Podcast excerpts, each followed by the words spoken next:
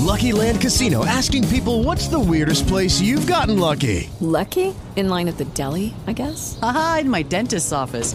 More than once, actually. Do I have to say? Yes, you do. In the car, before my kids' P T A meeting. Really? Yes. Excuse me, what's the weirdest place you've gotten lucky? I never win and tell. Well, there you have it. You can get lucky anywhere, playing at Lucky Land Slots dot com. Play for free right now. Are you feeling lucky? No purchase necessary. Void where prohibited by law. eighteen plus. Terms and conditions apply. See website for details. Oi, eu sou o Sam. Oi, eu sou a Gabi e esse aqui é o podcast Crise dos Trintas. Sejam muito bem-vindos à nossa segunda temporada. A nossa ideia segue sendo a mesma da primeira, falar sobre as dores, as delícias e as crises da vida adulta. Mas a gente não faz isso sozinho, né, Sam? Não, estamos sempre bem acompanhados com nossos entrevistados da semana, pessoas que merecem ser ouvidas e com as quais debatemos aqueles dramas e diversões que fazem parte do nosso dia a dia. Crise dos Trintas pode até trazer um número no nome, mas é para todas as idades. Então vem com a gente que o nosso papo está só começando. I'm fine,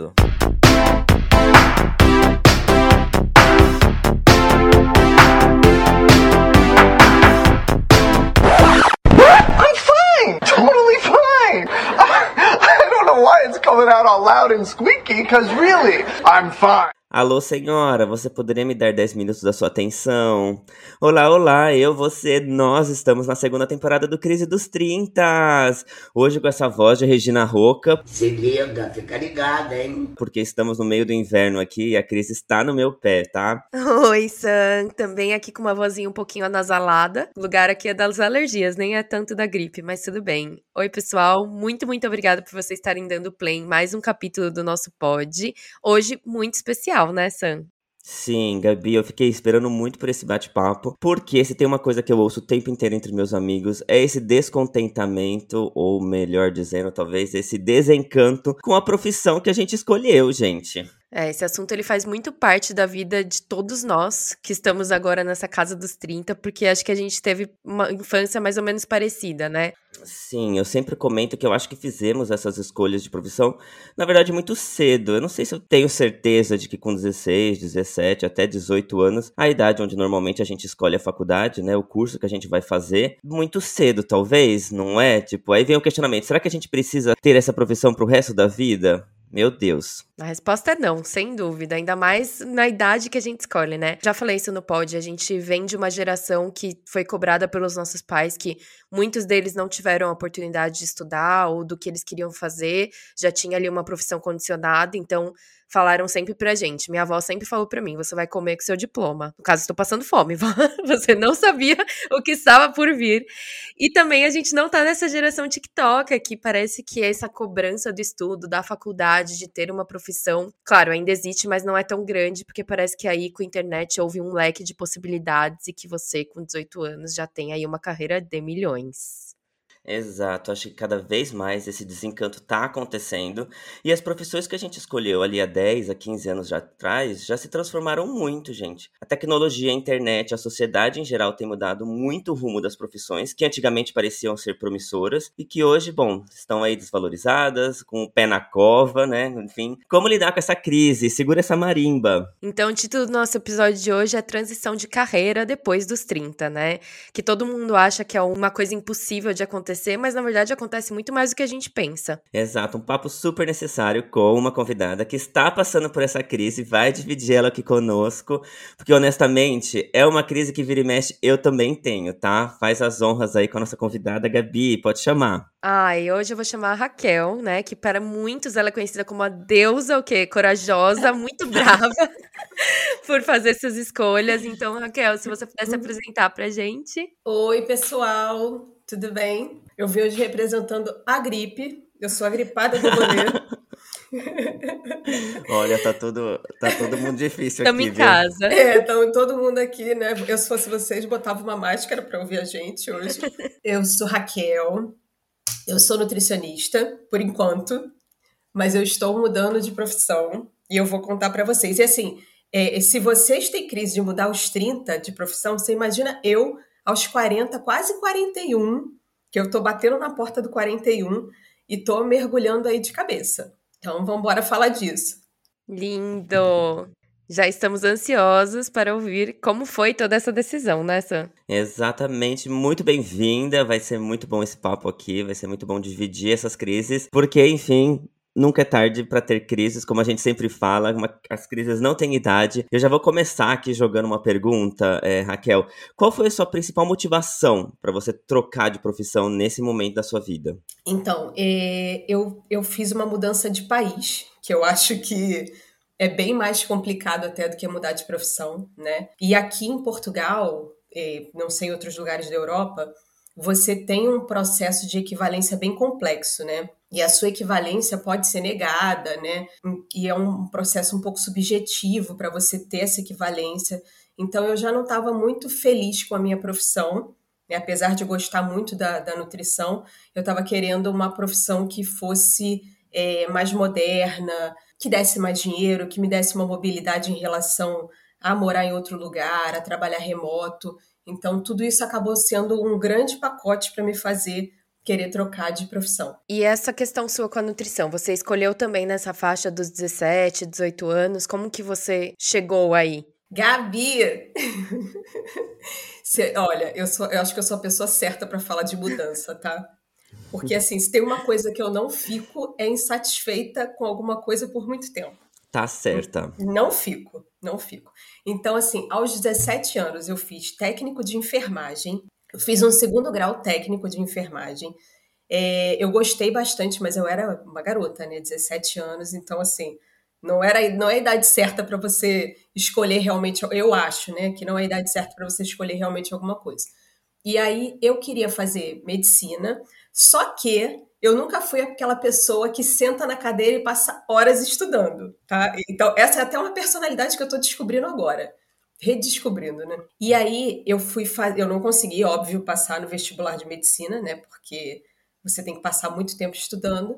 E aí eu fui pro meu plano B, que era fisioterapia. Eu cursei uh, uns dois períodos de fisioterapia. Dois períodos? Não. Cursei quatro períodos de fisioterapia, só que chegou numa matéria que se chamava cinesiologia, e aí eu levava eu levava dentro da mochila um casaco e eu dormia a aula toda, sério, eu dormia a aula toda. Aí um belo dia a aula acabou, né? Todo mundo foi embora e eu fiquei dormindo e o professor foi me acordar. Hum. E aí ele falou, Raquel, olha só, deixa eu te falar uma coisa, você gosta realmente de fisioterapia? Eu falei, gosto, com aquela cara amassada, é, né? Só não gosto da sua aula. É, a sua aula que é chata. Aí ele falou, porque assim, de agora em diante, desse período em diante, é basicamente cinesiologia, é o que você vai estudar. Então, assim, se você não gosta de cinesiologia agora, você não gosta de fisioterapia. Meu Deus. E aí eu parei, pensei, né? Nessa época, eu, eu, eu tem tanta coisa misturada, né? Mas assim, tentando resumir, nessa época eu tinha uma crise relacionada a peso. Então eu era muito magrinha, né? Tipo, eu pesava... Eu tenho um metro e sessenta e dois e eu pesava uh, quarenta e um quilos, por aí. Eu era muito magrinha. Uhum. E eu já frequentava nutricionista para ganhar peso. E aí eu comecei a gostar muito da nutrição e tal, porque eu vi que eu consegui ganhar peso. E assim, na minha cabeça, eu comia um monte de chocolate, um monte de besteira e não engordava. E a nutricionista veio falar pra mim que eu tinha que comer salada, que eu tinha que comer legume. E aí eu falei pra ela, né, do alto da minha prepotência, falei uhum. pra ela, eu como um monte de chocolate, você acha que eu vou engordar comendo salada? E aí ela me pediu uma chance, eu dei essa chance, né, e, e passei a comer o que ela pediu e ganhei peso.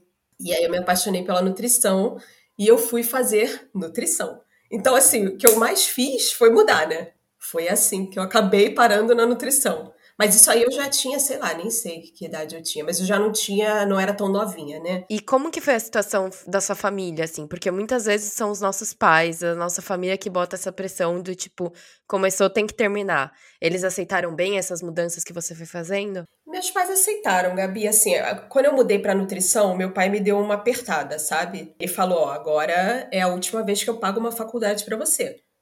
Chega de mudar, entendeu? Mas até a nutrição, ele foi bem paciente, ele teve...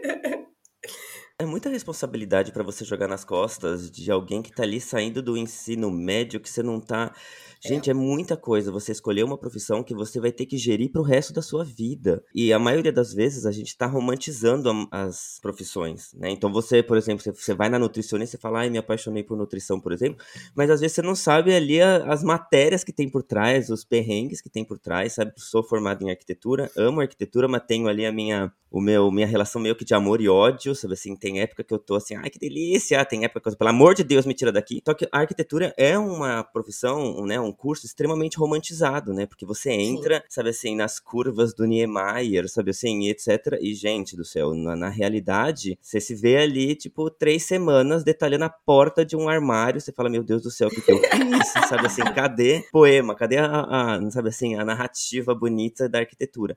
Então, a realidade é muito mais dura e eu acho que isso deve acontecer na maioria das profissões. Realmente, escolher a profissão que você vai ter que fazer pro resto da sua vida ali, saindo do ensino médio, é uma responsabilidade muito grande, mas a gente precisa escolher. Então, assim, a melhor maneira seria isso, assim, você ir descobrindo com o tempo realmente o que você gosta. E isso, inevitavelmente, vai acontecer de você começar um curso, falar, hum, não gostei muito, e aí você troca. Muito legal essa questão do professor ter chegado em você, uhum, sabe, assim, é. falado, olha... Talvez, talvez, talvez você esteja perdendo tempo aqui na, na fisioterapia. Eu tava aprendendo por osmose, né? Eu tava só dormindo e ficando presente na aula e deixando a matéria entrar, né? Sim, ele Sim. não entendeu o seu método de não aprendizado. Entendeu. Mas acho que guardar as devidas proporções é tipo quando você é criança e você ama cachorro e alguém te pergunta o que você quer ser e você fala que você quer ser veterinário. Tipo, você não tem é. noção do que, que aquilo é, né? Mas você uhum. quer ser, ou você querer ser a profissão que os seus pais têm, sei lá, professora. E uma Uma coisa que eu acho interessante é realmente essa transição da importância das profissões, né? Na época dos nossos pais, avós, ser professor era uma coisa, meu Deus, era uma profissão de honra, yeah. e todo mundo valorizava muito. Hoje em dia, tristemente, não é uma profissão que nem o governo, nem as pessoas dão valor. E hoje em dia, nossa geração tá tendo que se adaptar total, é o que você falou, você tá Sim. atrás de uma profissão mais moderna.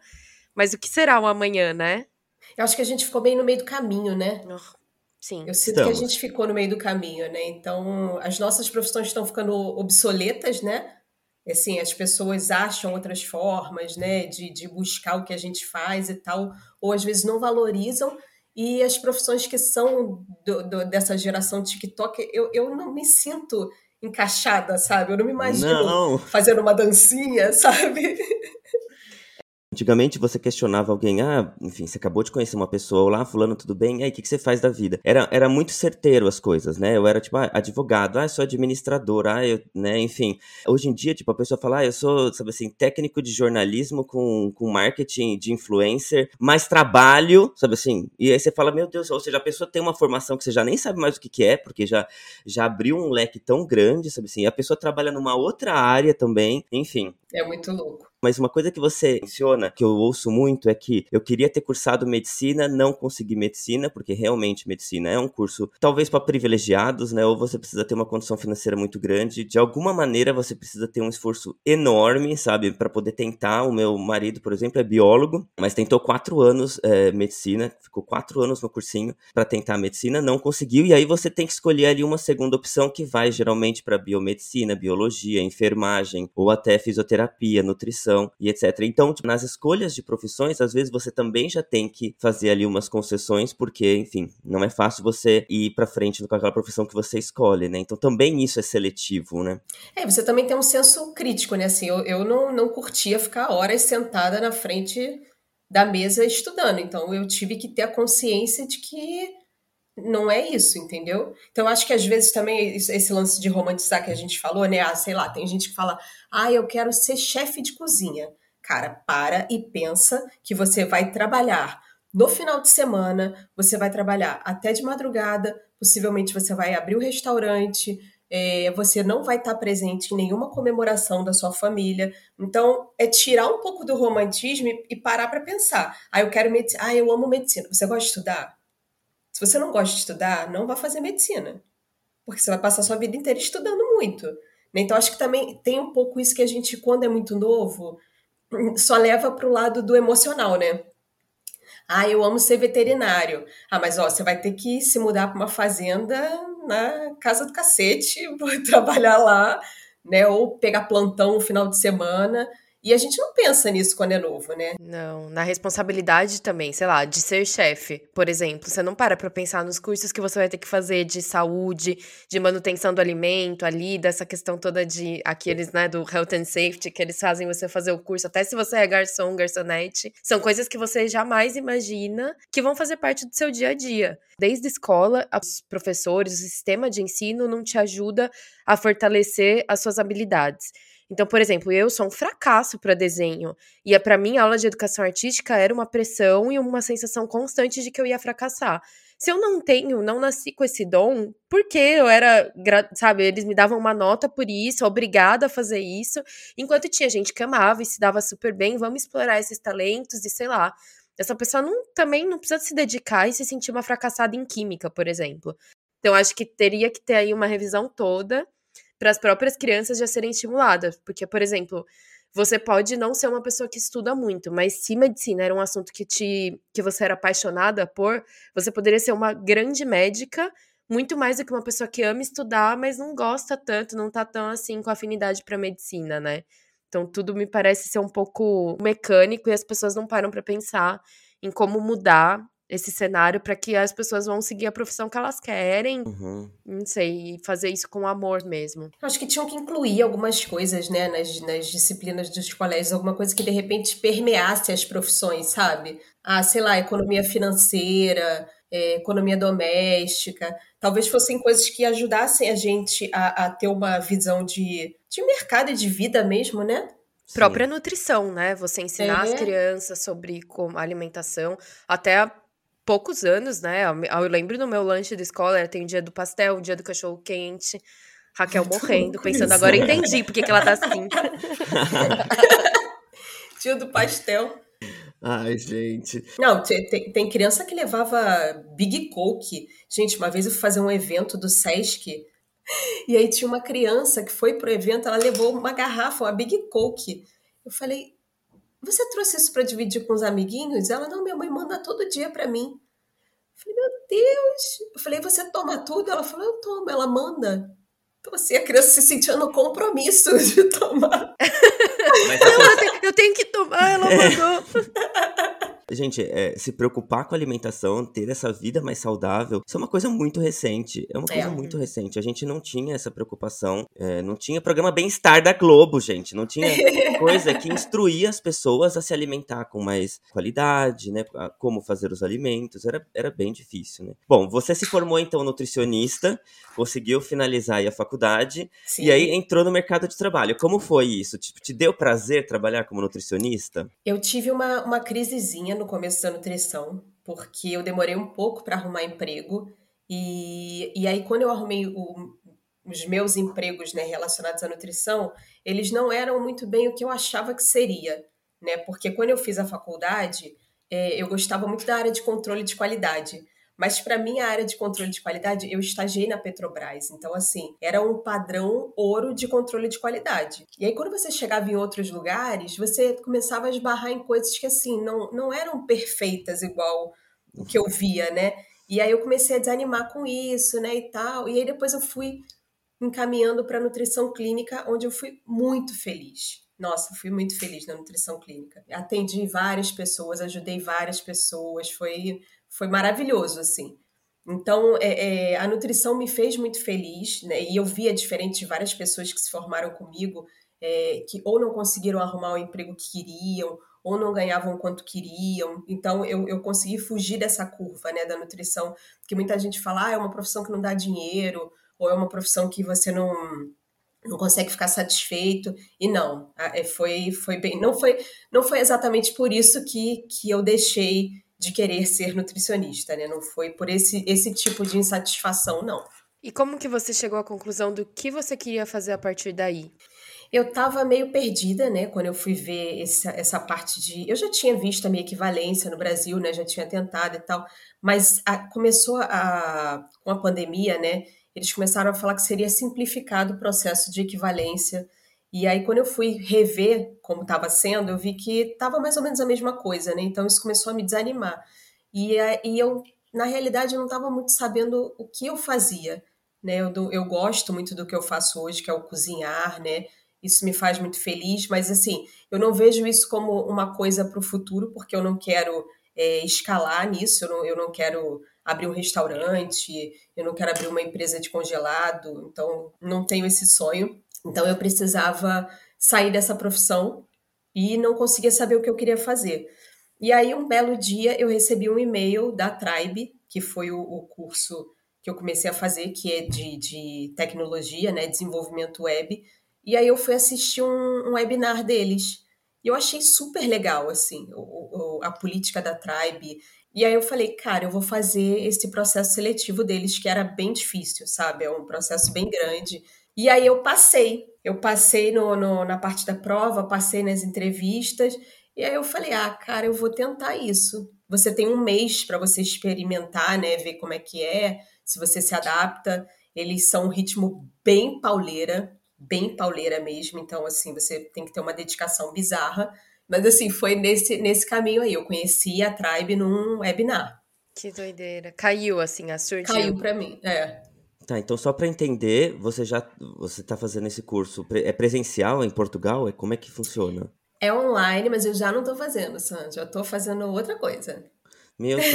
Ah, amamos, tá, então teve a transição entendi. da transição. A transição da transição. Meu Deus do céu, põe mais café aqui que vai render essa Não, tá, então isso tá, você tava no Brasil ainda fazendo. Não, eu tô aqui, já tô há quatro anos em Portugal. De, de nutrição para um curso de tecnologia, ou seja, duas áreas que até então Realmente. Você não tinha visto, né? Então você já tinha passado por ali pela fisioterapia, pela, pela enfermagem, então tava ali mais ou menos tudo na mesma área. Sim. Qual foi uma crise quando você falou, quer saber? Vou mudar de área mesmo, porque você não tá mudando só de carreira ou de profissão, você tá mudando completamente de área. Tipo, eu sou uma pessoa de humanas, eu acho que eu não me vejo encaixada em nenhuma outra área, assim, sabe? Só de pensar, só do nome que você falou da, do curso de fisioterapia lá, é.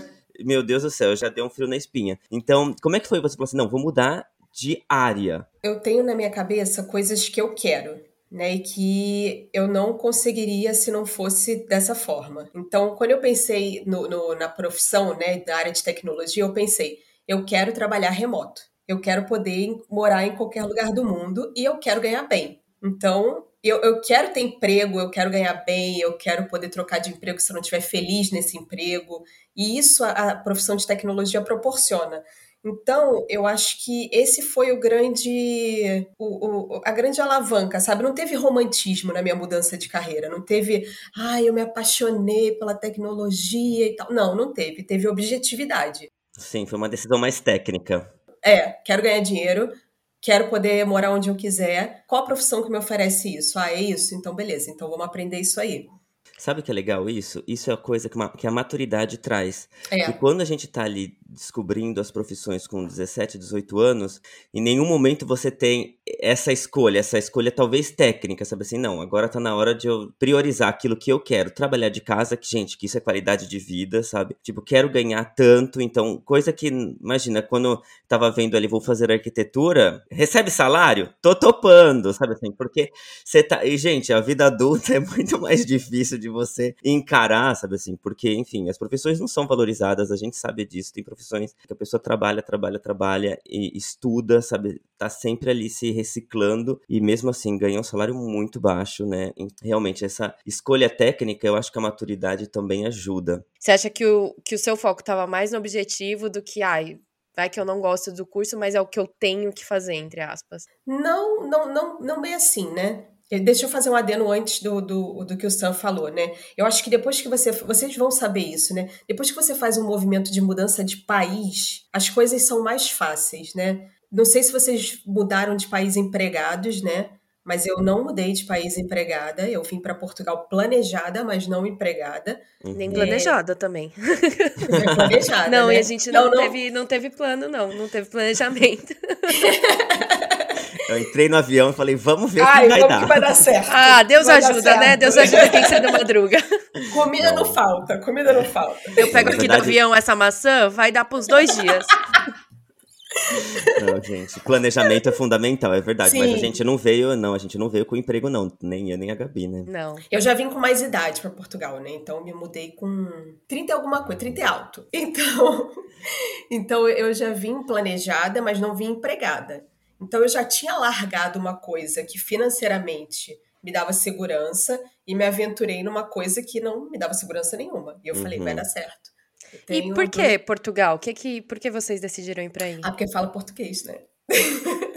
Mas a, a mudança, digo, vai, sendo mais abrangente. O uh... que que te fez tá, querer mudar de vida, assim? É, em, o Rio de Janeiro... Ninguém aí já foi pro Rio de Janeiro? Vocês já, já foram ao Rio já, de Janeiro? Já, já. Mas turista, né? Sim, tá. Claro. A vida no Rio de Janeiro é muito tensa, né? Você não acha? Só... Nossa! Imagina! Você sai de casa, você não sabe se vai voltar, né? Se você volta com a bolsa, você volta sem bolsa, você volta com celular, sem celular, se você volta, entendeu? Sim. É uma vida muito tensa, né? E aí eh, a gente já tinha passado por diversas situações de, de quase ser assaltado, de estar tá em, em situações... O Patrick, né, meu marido, ele já teve o cara no meio da Rádio Oeste apontar a arma para ele, pedir uhum. a chave do carro... Isso está sendo televisionado, eu estou acordando de manhã e vendo isso na ah. T V. E aí ele me liga, ó, não sei se você está vendo T V. Meu Deus. É, eu apareci, devo ter aparecido aí, está tendo um assalto na Rádio Oeste, mas assim, está tudo bem comigo. Então foram diversas situações assim, de estresse. E aí a gente cansa, né? Você, você acaba ficando com medo, né? Ficar tão perto, sempre tão perto, sempre tão perto. Você fala, cara, uma hora vai, vai dar ruim, sério, né? Então, esse foi o maior motivo para a mudança. Segurança no Rio de Janeiro é insuportável. Entre esse momento e o realmente mudar, levou muito tempo? Levou um ano. Levou um ano. Nós viemos a Portugal e a gente já tinha pensado em morar fora algumas vezes quando a gente conheceu Paris, que ainda é o Ai, meu, meu Deus. Meu lugar de Te entendo, entendo esse sentimento. Nossa, mas não dá, francês não dá. Francês é muito difícil. E aí, quando nós viemos conhecer Portugal, a gente falou, pô, cara, economia de Portugal barata, fala português, é seguro, tá na Europa, então vamos começar a programar. Aí nós começamos a nos programar, né? O Patrick foi ver a equivalência dele, eu fui ver a minha equivalência. E aí teve o processo que é o mais louco, né? Que é você pegar tudo seu e se desfazer, meter o que cabe na mala e... mudar. Você se planejou, mas você chegou sem profissão, entre aspas, em Portugal. Como é que foi isso? Assim, quando, quando eu tentei a minha equivalência no Brasil e foi negada, a gente já estava com tudo muito programado, sabe? Então, a gente já viria para Portugal. E eu falei, cara, eu sei cozinhar, eu cozinho bem, né? Eu tenho noção de, de cozinha, né? Porque eu fui gerente de restaurante, então eu já tenho uma, uma noção de restaurante. Eu, eu vivi mil anos, gente. Se fosse parar para falar tudo que eu já fiz... A gente ficava até o dia seguinte falando aqui. Então, eu falei, eu vou... O brasileiro... Portugal tem muito brasileiro. O brasileiro gosta de serviço. Então, eu vou cozinhar. Eu vou pegar o personal cooking, que é um trabalho de culinária domiciliar, e eu vou cozinhar. Eu só preciso da primeira oportunidade. Aí, uma pessoa, quando eu cheguei aqui, me contratou para fazer isso. Começou boca a boca. E aí, eu comecei a trabalhar. O Patrick estudando... Eu trabalhando, a gente vivendo com o dinheiro que, que trouxe, né, da, do, da organização, e foi isso. Então, assim, eu, eu, eu acho que eu não tenho tanto medo dessa mudança por conta disso, sabe? Eu, na minha cabeça eu tenho que, não, não é um, não é utópico, né, mas que vai dar certo, sabe? Se você, se você se dedicar, se você se organizar, se você fizer realmente com vontade de dar certo, eu acho que vai dar certo. Eu tinha comentado se você estava preocupada com o processo, se você ia gostar ou não do curso, se você sabendo onde você queria chegar, você se preocupava com, esse, com essa utopia que a gente tem de trabalhe com o que você ama e você não vai amar nunca mais. Não, eu, eu não sabia se eu iria gostar, mas eu, eu, eu tinha um mês. A Tribe é um curso extremamente caro, tá? Ela não é um, um curso barato, ela, o, o, o custo dela é quase que uma... uma faculdade de, de nutrição, sei lá. Custa, custa uma faculdade, é muito caro, né? Uhum. É, então, eu tinha esse um mês para experimentar e esse um mês não é pago. Eles não. dão esse um mês para você. Só que esse um mês é tiro, porrada e bomba. Eles fazem o real, né? Então, é para você saber, ah, é isso que eu quero, é isso que eu não quero. Então, eu tinha me dado esse prazo de um mês para ver se realmente era isso que eu queria. E eu tava tranquila, porque eu falei, se não for, eu vou sair e vou fazer outra coisa. Né, eu tô cozinhando, eu tô com o meu trabalhinho ali, sabe? Tava, tava com as coisas de stand-by, né? Então eu tava tranquila em relação a isso. Tô experimentando. E já acabou esse mês? Acabou.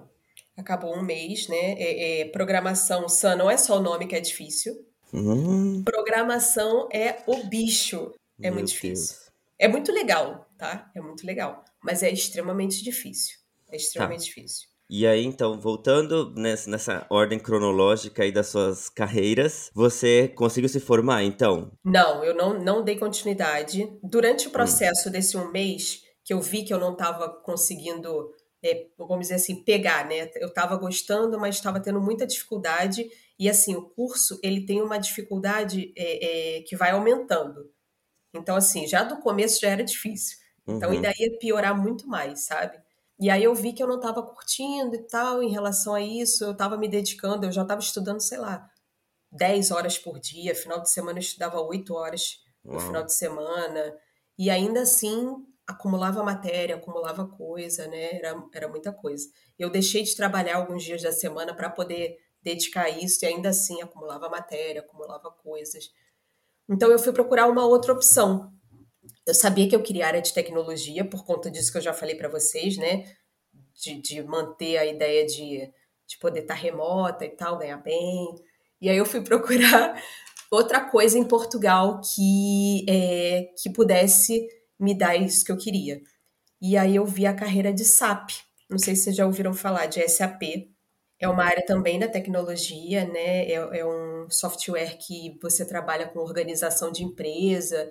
E aí tem área de venda, área de mercadoria, área de finança, R H, um monte de coisa. E aí eu tô agora nesse momento. Eu peguei uma mentoria, como o S A P tem diversas... É, eles chamam de módulos, né? Essas coisas que eu falei para vocês, finanças e tal. E aí eu tô com uma mentoria que tá me orientando em relação a qual área eu me adequaria melhor.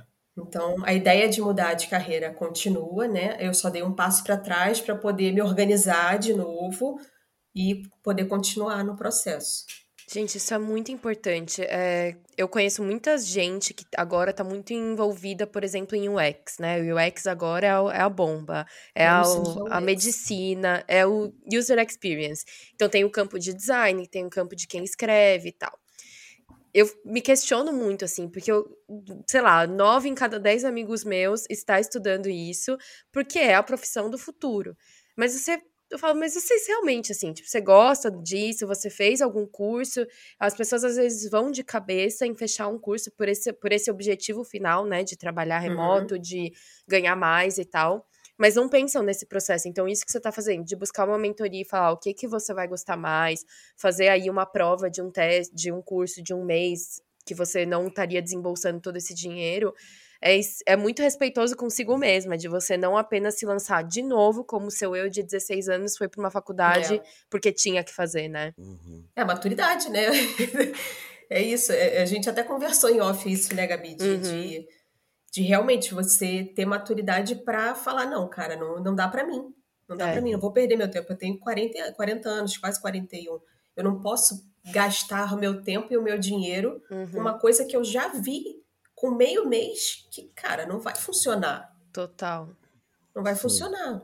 Quando você estava fazendo esses cursos, como eram os seus colegas de, de classe, digamos, mesmo online, enfim, porque aí você está lidando também com uma disparidade de idade muito grande, muitas vezes, ou seja, você vai ser a mais velha ali da, da turma porque você está fazendo essa transição tardiamente, digamos, né? Você está mudando já, ou seja, você já é formada, você está lidando ali com pessoas que estão entrando na formação acadêmica naquele momento. E como é que você lida com isso? Tipo, isso é uma curiosidade minha, por exemplo, se eu resolvo trocar de profissão hoje, né? Sei lá, se eu vou entrar, fazer uma nova faculdade, tipo, a maioria dos meus colegas ali estão saindo ali do ensino médio entre que e eu já estou ali, tipo, né? Há muito tempo no mercado de trabalho, enfim, tem uma outra visão da vida, tem uma outra visão do mercado de trabalho e... você bem disse, né, tipo, também as horas que se exige de estudo, muitas vezes ali não se encaixa na vida de uma pessoa adulta, que talvez tem filhos, né, então como é que funcionou isso? Eu não sei se o fato de ser online dá um pouco de distanciamento de idade, né, eu, eu, porque assim, quando você tá numa sala de aula, você tem a fofoquinha, né, as pessoas ficam conversando enquanto o professor fala, quando você tá numa sala online, não tem isso, não, não tem muito isso, né, e você acaba criando afinidade com pessoas, né, eu, eu tenho um grupo de WhatsApp hoje, né, que tem um menino de vinte e um anos, tem um cara que tá na Rússia que tem quarenta e alto, quase cinquenta anos, tem uma menina... é, recém-casada de vinte alto, vinte e poucos anos, então assim, tem de tudo, né? E, e são pessoas totalmente diferentes, mas totalmente envolvidas com...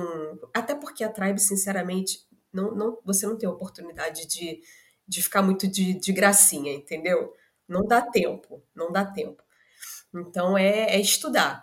Eu acho que também tem muito isso, né? É uma, é uma coisa que você precisa dedicar, se dedicar muito. Então, ou você vai ficar ou você vai sair. Se você, você não consegue ficar ali só por... Ah, porque o meu pai mandou, porque minha mãe mandou. Não tem como.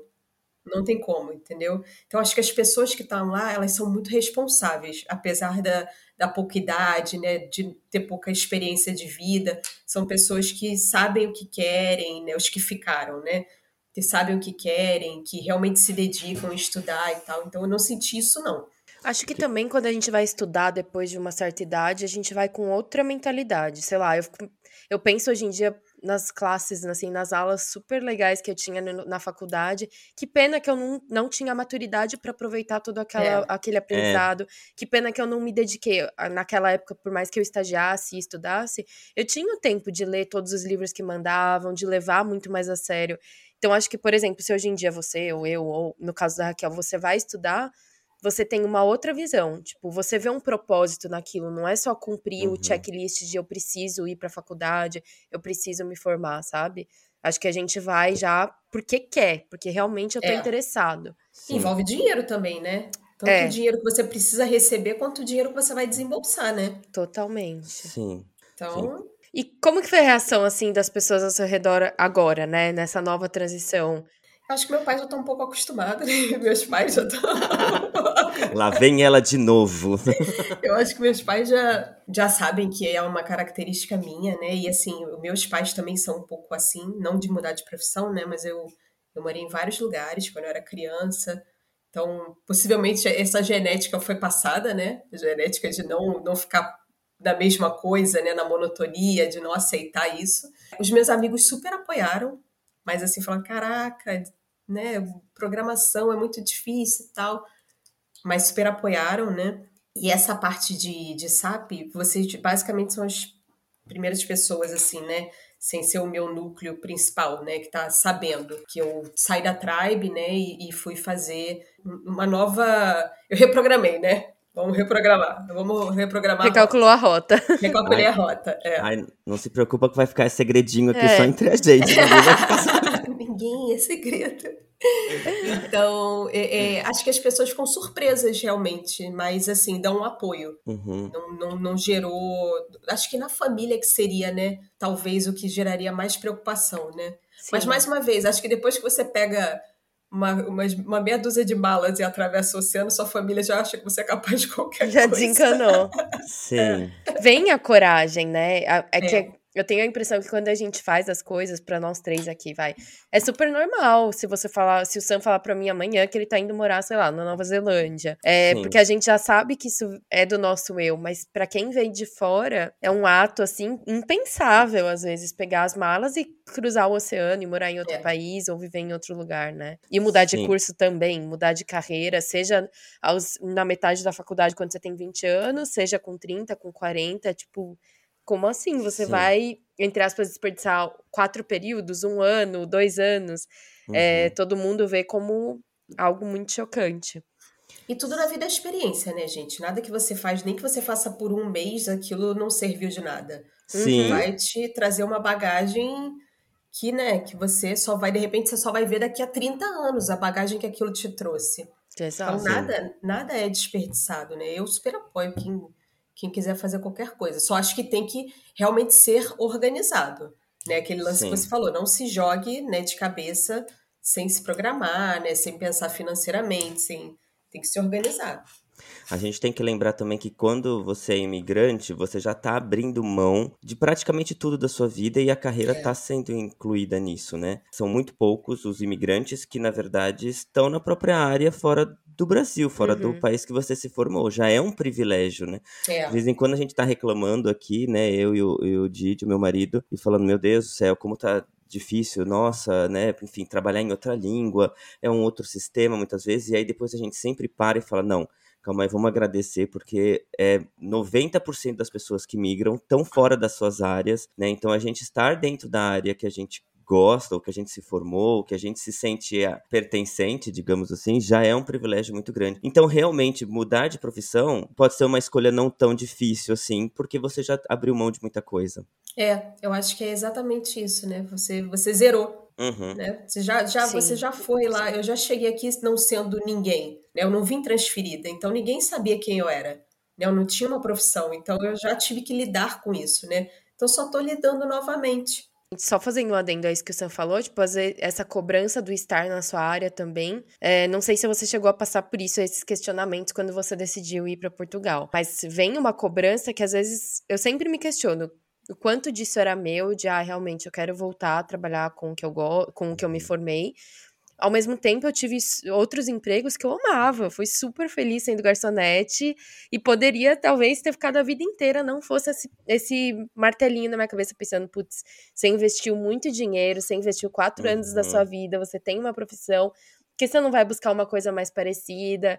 E, na verdade, às vezes, se não tivesse tido todas essas pequenas vozes, eu fico me perguntando, será que eu não estaria até hoje tranquila, trabalhando de garçonete, amava, conhecia muita gente, né? Uhum. Então, não sei como que foi pra você, quando você falou, ah, tô indo pra Portugal. Abri mão aí de uma vida estável, do meu nome, da carreira consolidada que eu suponho que você já tinha ali no Rio. Sim. Se as pessoas falam, você tá louca? Falaram, mas, mas assim, não sei, cara, talvez eu seja um pouco louca mesmo, né? Qual o seu signo, assim, só pra gente saber? Eu sou pisciana, né? Tá explicado, tá explicado. Tá explicado. Tá super explicado. Eu sou, agora eu tenho um ascendente em Áries, então assim, acho que eu tô um pouco mais racional. Mas tá vendo? Eu sou pisciana. Eu, eu não sei, Gabi, eu acho que eu não, nunca, nunca dei muito ouvido pra... para que as pessoas falam. Eu, eu me preocupo muito com o que me incomoda. Sim. Entendeu? Uhum. Se aquilo tá me incomodando, como, por exemplo, o fato de eu não querer continuar cozinhando, porque eu não me vejo no futuro fazendo isso. Uhum. Então, se aquilo tá me incomodando, eu vou mudar. Mas agora não porque alguém falou que... Ah, que, pô, você tá cozinhando, não sei o que e tal. Não por isso. Ou talvez seja isso que você falou, né? Aquelas vozinhas que vão entrando e aí você sente um incômodo e parece que é seu. Uhum. E não, talvez não seja só seu, né? Mas eu, eu não, não sei. Eu acho que se tá... Eu tô ganhando dinheiro, tá? Tô viajando, tô comendo onde eu quero, fazendo o que Sim. eu quero. Pagando bem que mal tem. Sim, não, mas é super importante. Essa é uma coisa que eu sempre me pergunto. Às vezes, né, ao longo desses anos morando fora, você conhece pessoas que estão super frustradas e que se cobram muito, tá? Uhum. Num emprego, porque o Brasil tem essa distinção de subemprego e o emprego em escritório. Aqui isso não existe. A galera não. vive, né, trabalha com hotelaria. Todo mundo se respeita muito mais, eu acho. Sim, e, também acho. E eu sempre falo, você tem que, você tem que fazer o que te faz feliz. Essa, essa cobrança que vem é uma questão também de maturidade, acho. Que passou muitos anos para eu entender que eu tenho que fazer o que eu gosto e não me importar com esses questionamentos de por que, que você ainda tá aí, por que, que você tá fazendo tal e tal coisa, você não pensa em voltar pra sua área. Não, tipo, a qualidade de vida que a gente tem fazendo outras escolhas, às vezes você tem que fazer essa escolha, né? Eu quero ter qualidade de vida ou eu quero ter uhum. o status ali, aquela medalhinha que é da sociedade, né? É, eu acho que não é nem só qualidade de vida, né? Você tem que ter uma profissão que te pague bem. Então, se a sua profissão não te paga bem, o que, que adianta? Ah, você se formou em X coisa, mas eu não consigo ganhar bem, não é uma profissão que vai me garantir o meu futuro. Então, você também tem que parar para pensar no que vai garantir. Acho que depois de uma certa idade, a gente também começa a pensar muito mais na velhice, né? Uhum. Então, você começa a ter que planejar. Quando você é muito novo, é muito distante a, a, a velhice. Está muito longe aquilo. Ah, ainda tem muita coisa para passar e tal. Só que chega um ponto que você começa a pensar, cara, eu preciso fazer alguma coisa que me dê um, um sustento para eu não ficar trabalhando até os oitenta anos, sendo Sim. que eu quero estar aposentada, entendeu? Uhum. Aos quarenta eu quero estar... Na realidade, eu quero ganhar na Mega Sena. Ah, isso sim. Acho que essa cobrança aqui, quando você muda, né, e que, aí, que a Gabi tava falando, de aí você tem essa pressão, meu Deus, eu preciso voltar pra minha área, voltar pra minha área. Pra mim, eu sentia que era como se aquilo fosse a única coisa que eu sabia fazer. Então, você fica assim, gente, é isso que eu sei fazer, é isso que, sabe, eu me formei para. Então, você fica ali com uma crise ali de você saber entender que você pode fazer outras coisas. Que você, sabe, você nunca experimentou, sabe? Gente, eu não sei cozinhar, eu não sou uma pessoa que gosta de cozinhar. A Raquel ficou aqui chocada. Mas eu não sou, ainda bem que meu marido ama, é a parte dele, essa parte assim, dentro do casal, de, de divisão, se é que existe. Então eu sei me virar na cozinha, mas eu não sei cozinhar, eu não tenho paixão por isso, eu não, eu não desenvolvo, sabe? E eu trabalhei com, oito meses como chefe de cozinha na Irlanda, caraca, sabe? A Irlanda não, não é, assim, um, um grande exemplo de gastronomia, co- coitado dos irlandeses, eu falando isso, me desculpem, mas é uma realidade, então, assim, não cobrava-se muito, e é uma das profissões que eles mais precisam ali na Irlanda, é, atualmente, inclusive. Então, você tá trabalhando de alguma coisa, quer ser chefe de cozinha? Vem, sabe? E eu trabalhei oito meses, e eu falei, meu Deus, gerindo fogão, a Raquel deve saber isso, é sabe? Gerindo ali, tipo, e meu Deus do céu, e era um, um olho na cebola ali, um olho no, no feijão, e aí você fala, meu Deus, eu, eu posso fazer outras coisas também, não é só porque eu sou formado em arquitetura, né, que esse é o meu diploma, que me dá uma noção de que eu poderia não fazer mais nada, sabe? A gente pode fazer outras coisas, a gente pode experimentar. Gostei? Não. Mas experimentei, é. sabe?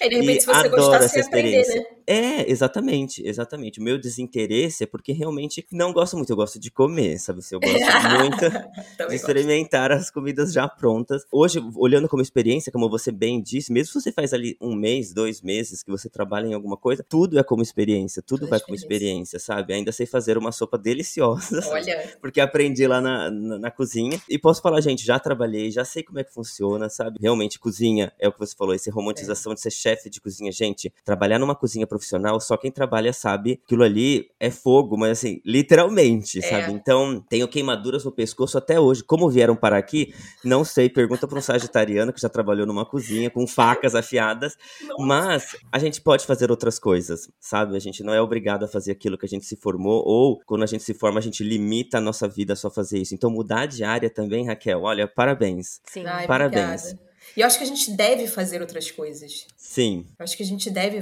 deve se expor a outras coisas, né? Nem que seja um trabalho voluntário, que você, de repente, não queira mudar de área, mas você... Ah, se você é muito tímido, sei lá, vai trabalhar de voluntário em alguma coisa, explorar uhum. outros lados, né? Que eu acho que isso é super importante. Você não sabe o que você vai querer amanhã.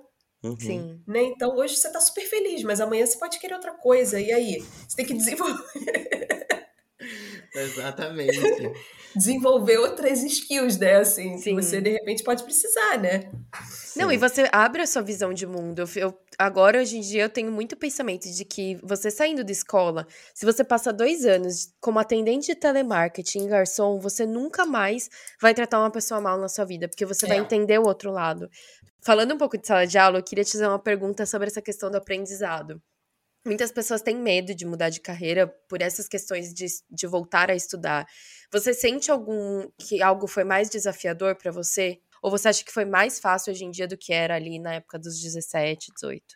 Eu acho que foi mais fácil hoje em dia do que era na época dos dezessete, dezoito. Em alguns pontos, né, foi mais fácil porque, assim, eu tenho que estudar.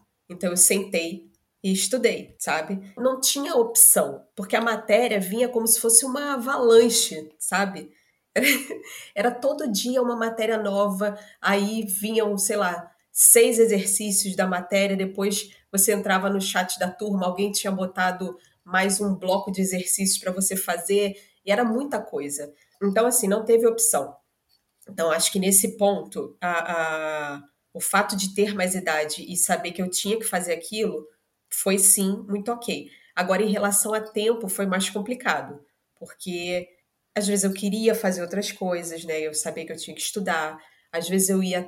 Tra... Às vezes não, muitas vezes eu ia trabalhar. E eu sabia que eu tinha que gerir o meu tempo de trabalho, dando qualidade para o meu cliente, mas eu também tinha que gerir esse tempo para poder estar em casa e começar a estudar. Então, nesse ponto foi mais complicado, sim. Mas se, se eu tivesse que pensar, eu acho que eu preferia, que eu prefiro o ter mudado de profissão hoje, sabe? Eu acho que esse, esse foi mais fácil do que todas as outras vezes que eu mudei. Que legal. Como é que as universidades poderiam pensar para encorajar mais essas pessoas a fazer essas escolhas ou fazer essa mudança? Ou para a universidade isso, às vezes, não é importante, não conta? Como é que vocês pensam a respeito disso? O curso online, por exemplo, já ajuda muito, mas às vezes facilitar, diluir um pouco, né? Não deixa, não, não ser uma coisa tão pesada, né? Enfim, porque nem todo mundo tem nove horas para estudar durante o dia. E aí, como é que você faz? Ah, eu penso que quando a gente fala sobre tecnologia, tem muitos... Esse, a, a gente vê muito desses, né, desses acamp- bootcamps que eles falam, que é o quê? Tem a duração de três meses, mas é uma coisa muito louca, como que a Raquel estava comentando. Então, você tem que estar tá ali, você não pode estar tá trabalhando. Então, eu acho que poderia, sim, ter cursos mais diluídos. Eu sei que no Brasil existem mais esse incentivo a alguns cursos para a própria terceira idade, por exemplo, que eu acho super bonito, e várias pessoas, talvez não seja só pela magia de mudar de profissão, mas porque a aposentadoria não dá conta. E eu me lembro que há muitos anos atrás, no jornal que eu trabalhava, a gente fez uma reportagem sobre isso, sobre pessoas com mais de sessenta anos que tinham mudado completamente de carreira. E para mim aquilo foi muito bonito de ver, apesar de saber que muito era porque a aposentadoria não dava conta, né? É, mas vendo, assim, o dia a dia, a rotina de amigas minhas que são mães e que tem que trabalhar e tal, eu acho que o curso online funciona, mas te tira um pouco essa convivência que às vezes é importante do networking. O preço das coisas é completamente inacessível. A, a gente conversa muito sobre isso, né? Eu vejo pessoas que chegaram na Irlanda comigo, que já fizeram faculdade porque precisavam manter o visto. Eu não consigo entender como essas pessoas pagaram uma faculdade, porque é muito caro você voltar a estudar.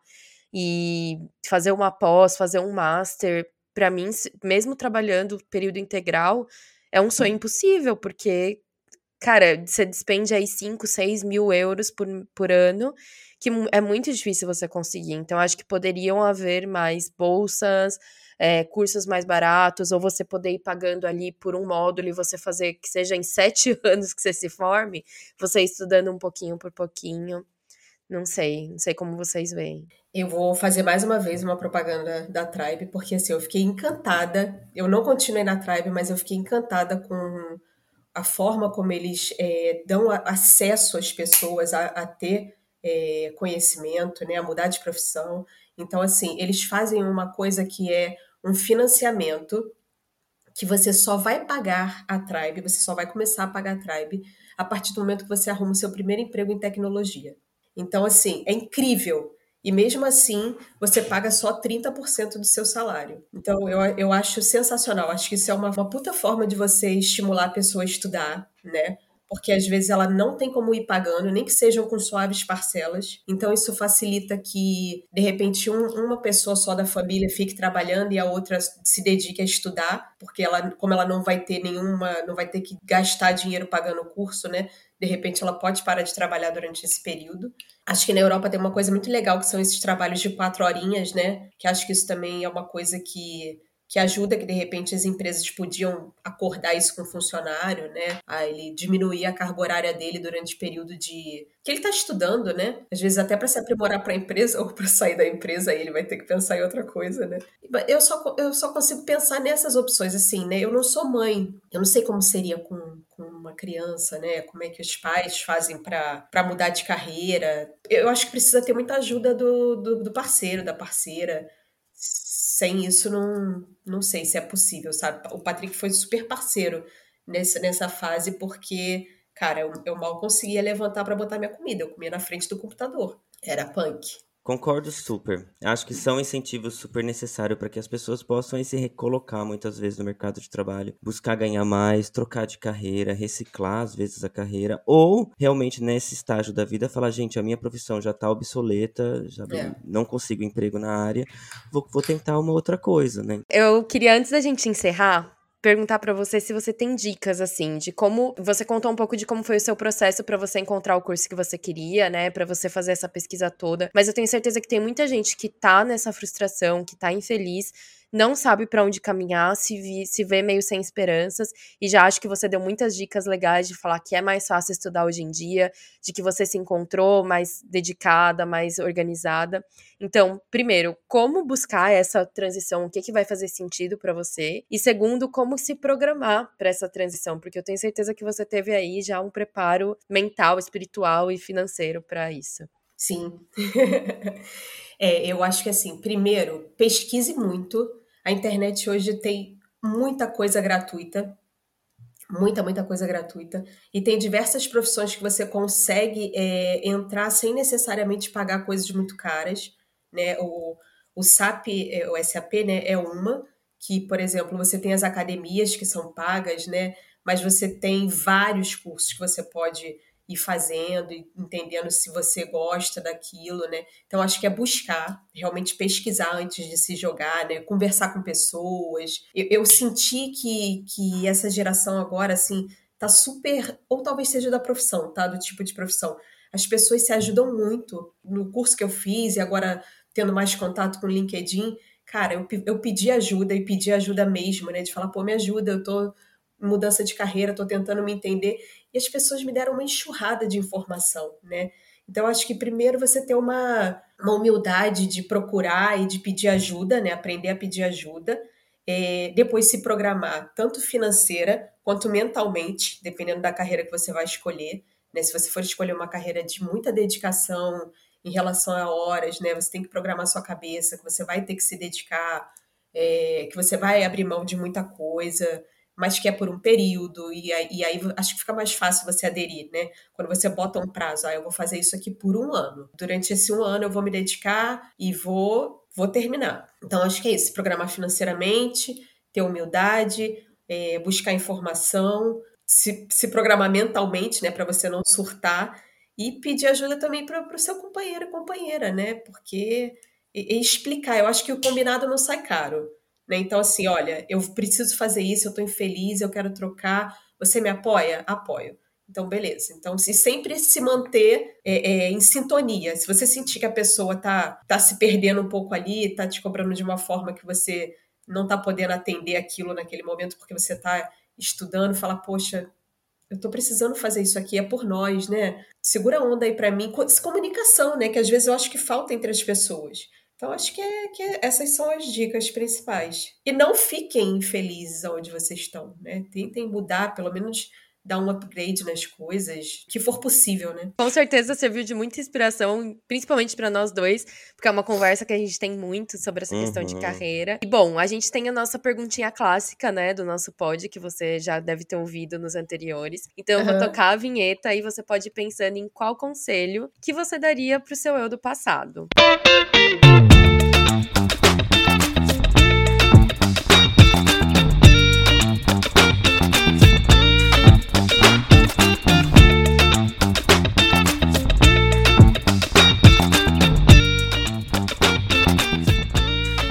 Gabi, eu acho que... Eu acho não. Eu concordo com o que você falou um pouquinho atrás, né? Que você disse que você teria aproveitado mais, né? Tudo que você teve no, na faculdade e tal.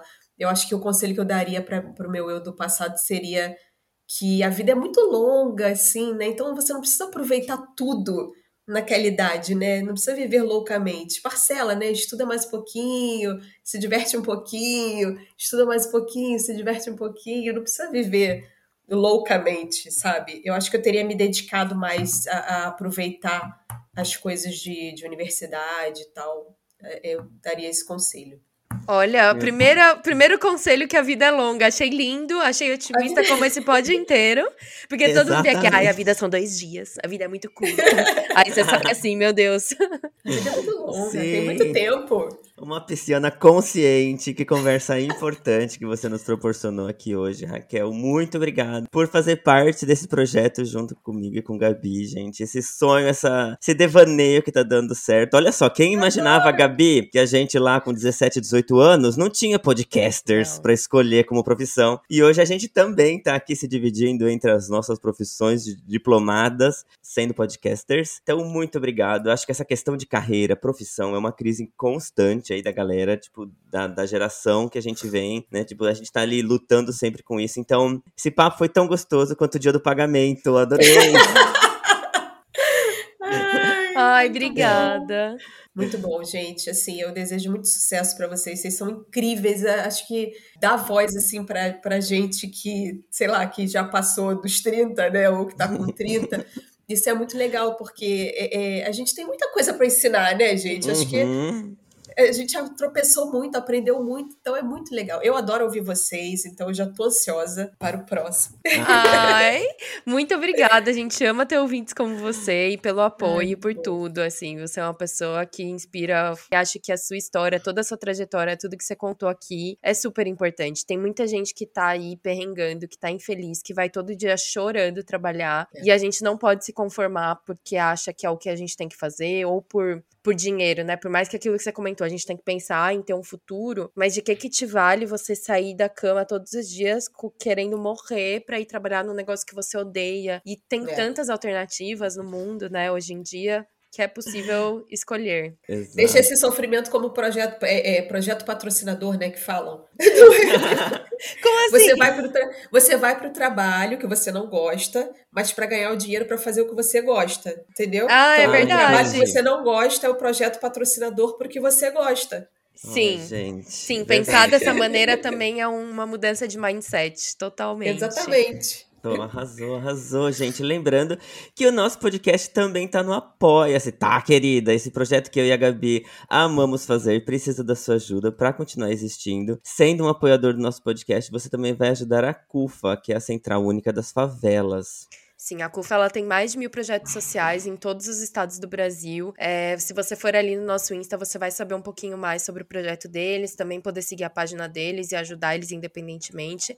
E pelo nosso Apoia-se, você ajuda a gente a colocar essa segunda temporada no ar. Caso você não possa ajudar, também tem outras maneiras, né, Sam? Todas as informações também estão lá no nosso Instagram, arroba podcast underline crise dos trinta S no final. Acompanhe a gente lá também, porque a gente está sempre postando memes, dramas da vida adulta, novidades, e é um canal aberto para você expressar o seu descontentamento sobre a vida, e é uma maneira de apoiar a gente também, Gabi. Sim, e lá no nosso pod, depois desse episódio, vai ter ali as diquinhas da Raquel, os comentários dela também, um post especial apresentando ela e deixando uma, uhum. um resumo de tudo que foi conversado aqui. Então, muito, muito obrigada para quem puder seguir a nossa página. Tô lançando aqui um desafio para você compartilhar esse episódio com aquele amigo que você gosta, assim, quando ele chegar até aqui, ele vai saber o quanto que ele é especial, que você lembrou dele. E a gente conta com você no bate-papo da semana que vem também, que nós vamos provar que esse podcast não tem idade, vamos falar como a sociedade vê o amadurecimento da mulher, feminismo, ageísmo, enfim, essa falácia de que as mulheres podem chorar, mas não podem envelhecer. Então nos vemos na semana que vem. Muito obrigada de novo pra Raquel, pra todo mundo que escutou o nosso pod, e boa semana! Boa semana, beijo, tchau! Beijo, gente, obrigada!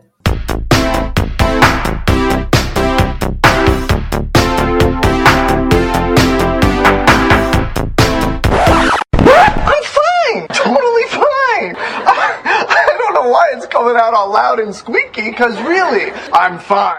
With Lucky Land Slots, you can get lucky just about anywhere. Dearly beloved, we are gathered here today to... Has anyone seen the bride and groom? Sorry, sorry, we're here. We were getting lucky in the limo and we lost track of time. No, Lucky Land Casino, with cash prizes that add up quicker than a guest registry. In that case, I pronounce you lucky. Play for free at Lucky Land Slots dot com. Daily bonuses are waiting. No purchase necessary. Void where prohibited by law. eighteen plus. Terms and conditions apply. See website for details.